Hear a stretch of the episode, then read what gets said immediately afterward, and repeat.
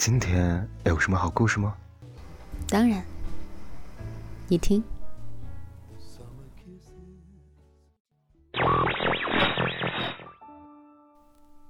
前年的时候，贾樟柯给默默拍过一个广告。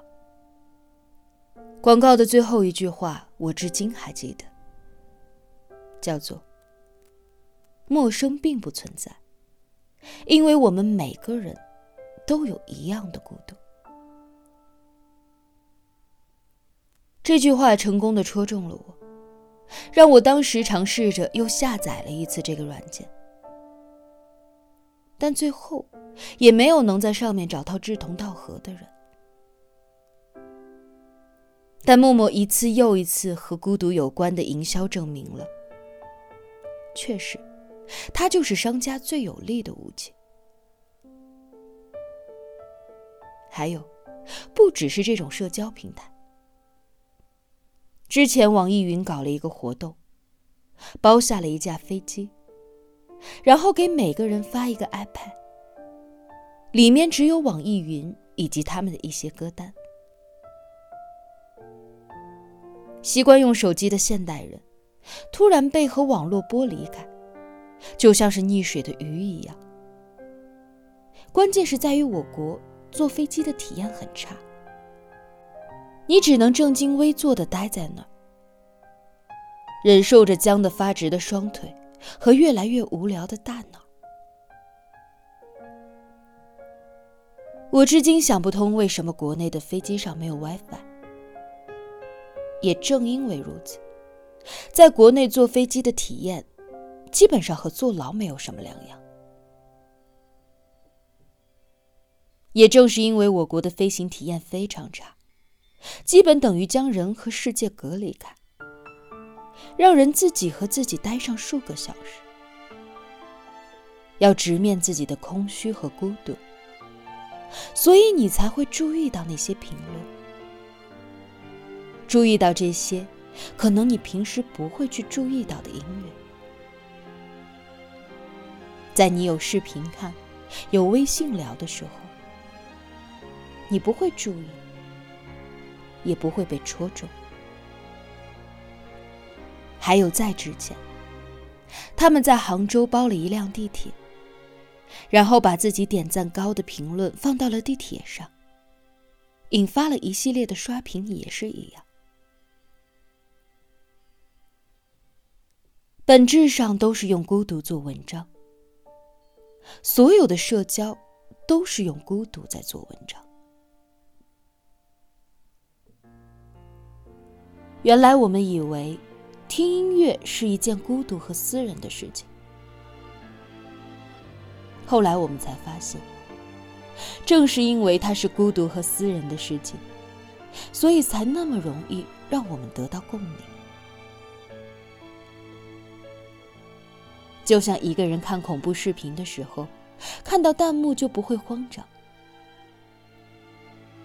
听完一首歌，看到戳中内心的评论，你也就不会那么孤独。正是因为网易云最开始这么做了，才有了这么多扎心的评论，而他们又恰到好处的将这些评论放出来，扎更多的人心。真的是挺让人佩服的，这确实是营销，也确实是噱头。但只有当你的防备心被名为孤独的武器戳裂了、撕开以后，这种营销才会变得有效。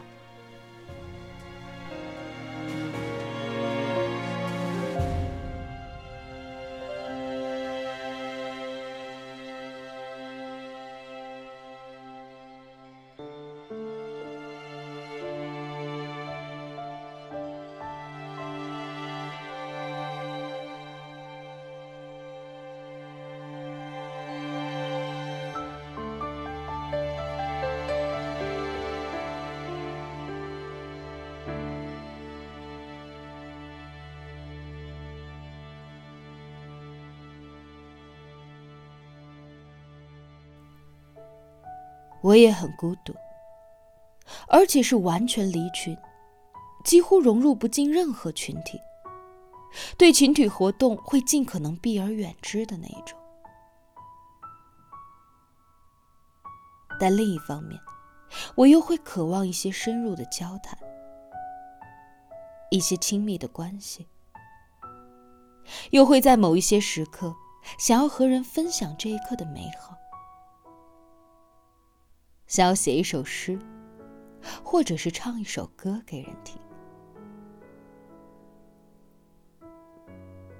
在我刚刚上班的那个夏天，有一阵台风天。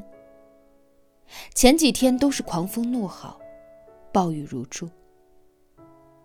即使是上海，也没有多少人愿意上街。但就是有一天，可能是台风眼经过上海，雨突然停了，天气莫名其妙的凉爽，甚至还能够看到彩虹。那是我第一次看到彩虹。那天有个许久不见的朋友约我去吃饭，但那天实在太美。走在路上的时候，看到天边晚霞的红云，一直从地平线烧到了头顶，壮观的像世界末日。所以我就自动脑补成我这篇文章《信引者》中最后离去的主角陈小丽回来。我当时想写一篇小说，就说陈小丽回来了，所以在危险的台风天，无论多远，我都要去见她。那天正好台风眼过境，上海有短暂的风和日丽，然后我们各自从上海最远的两端。相约去了没有人的北外滩。我口袋里的手机一直在提醒说，台风马上就要来，劝市民不要出门，特别是不要去江边，否则会有危险。但我们依然去了。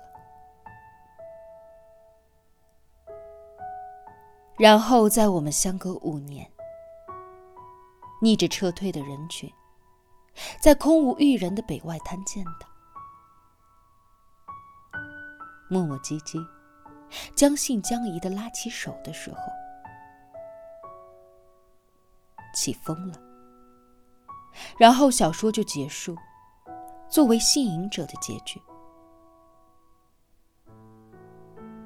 但可能因为剧情单薄，也可能因为自己过了年龄了。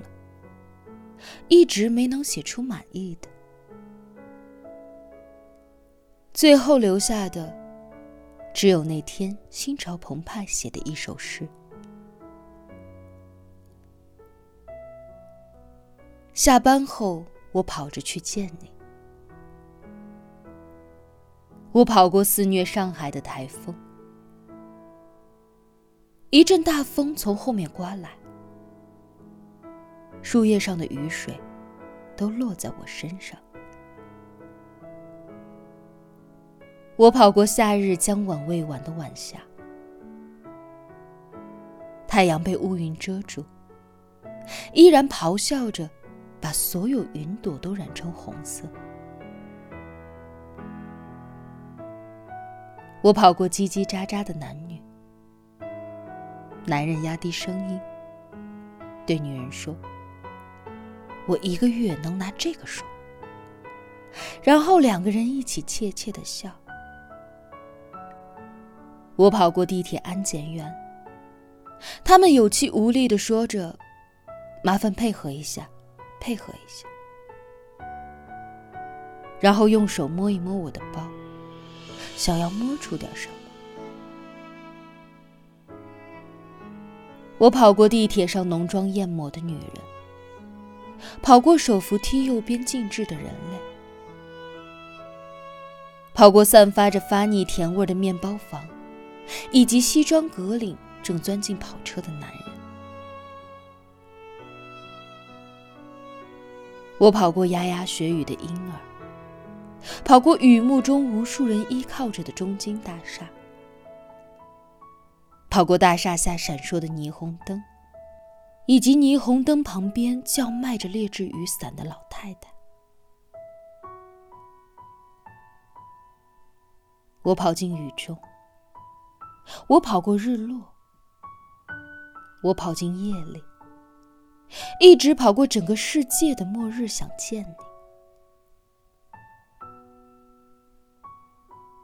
我想见你，向你说我的孤独。我的孤独，就像是一个人类经过另一个人。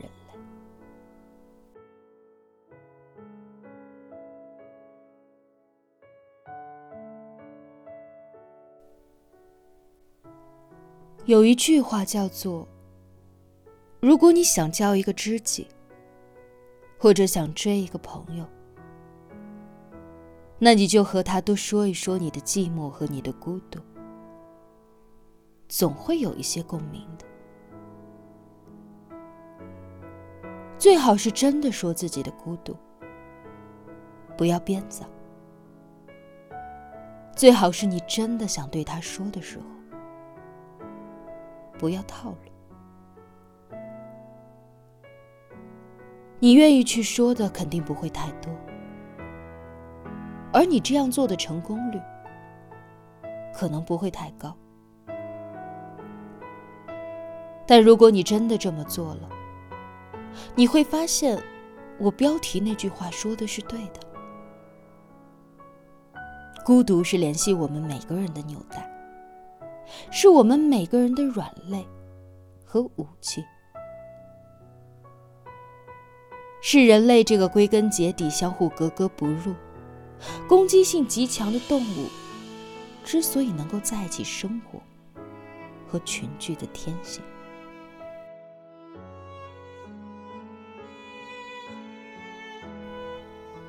在杜拉斯的情人里，你能够看到这种孤独。在纳博科夫的《洛丽塔》里，你能够看到这样的孤独。在一切写那种看似不可能，但终究就是可能，带着魔怔，而你却丝毫不怀疑的情感里，全部藏着这种孤独。你不会怀疑他们的真实性。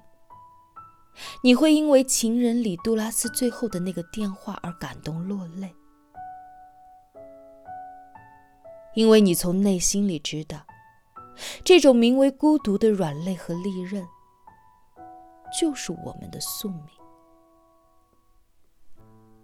博尔赫斯有一首著名的诗，叫《我用什么才能留住你》。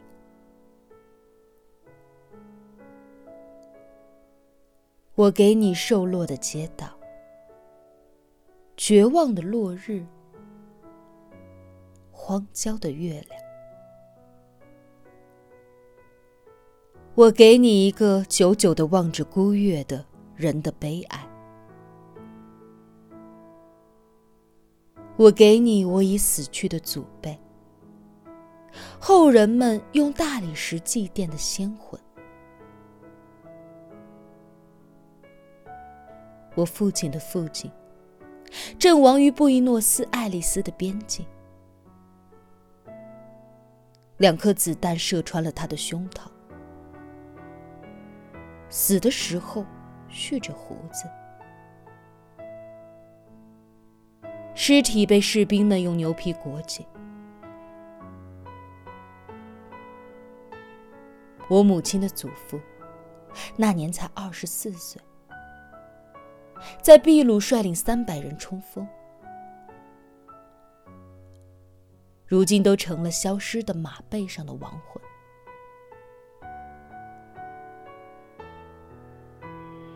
我给你我的书中所能蕴含的一切物理，以及我生活中所有的男子气概和幽默。我给你一个从未有过信仰的人的忠诚。我给你我设法保全的我自己的核心，不吟字造句，不和梦交易，不被时间、欢乐和逆境触动的核心。我给你，早在你出生前多年的一个傍晚，看到的一朵黄玫瑰的记忆。我给你关于你生命的诠释，关于你自己的理论，你的真实而又惊人的存在。我给你我的寂寞，我的黑暗，我心的饥渴。我试图用困惑。危险、失败，来打动你。当你以为自己一无所有、两手空空的时候，别忘了，你还有一样武器，叫做孤独。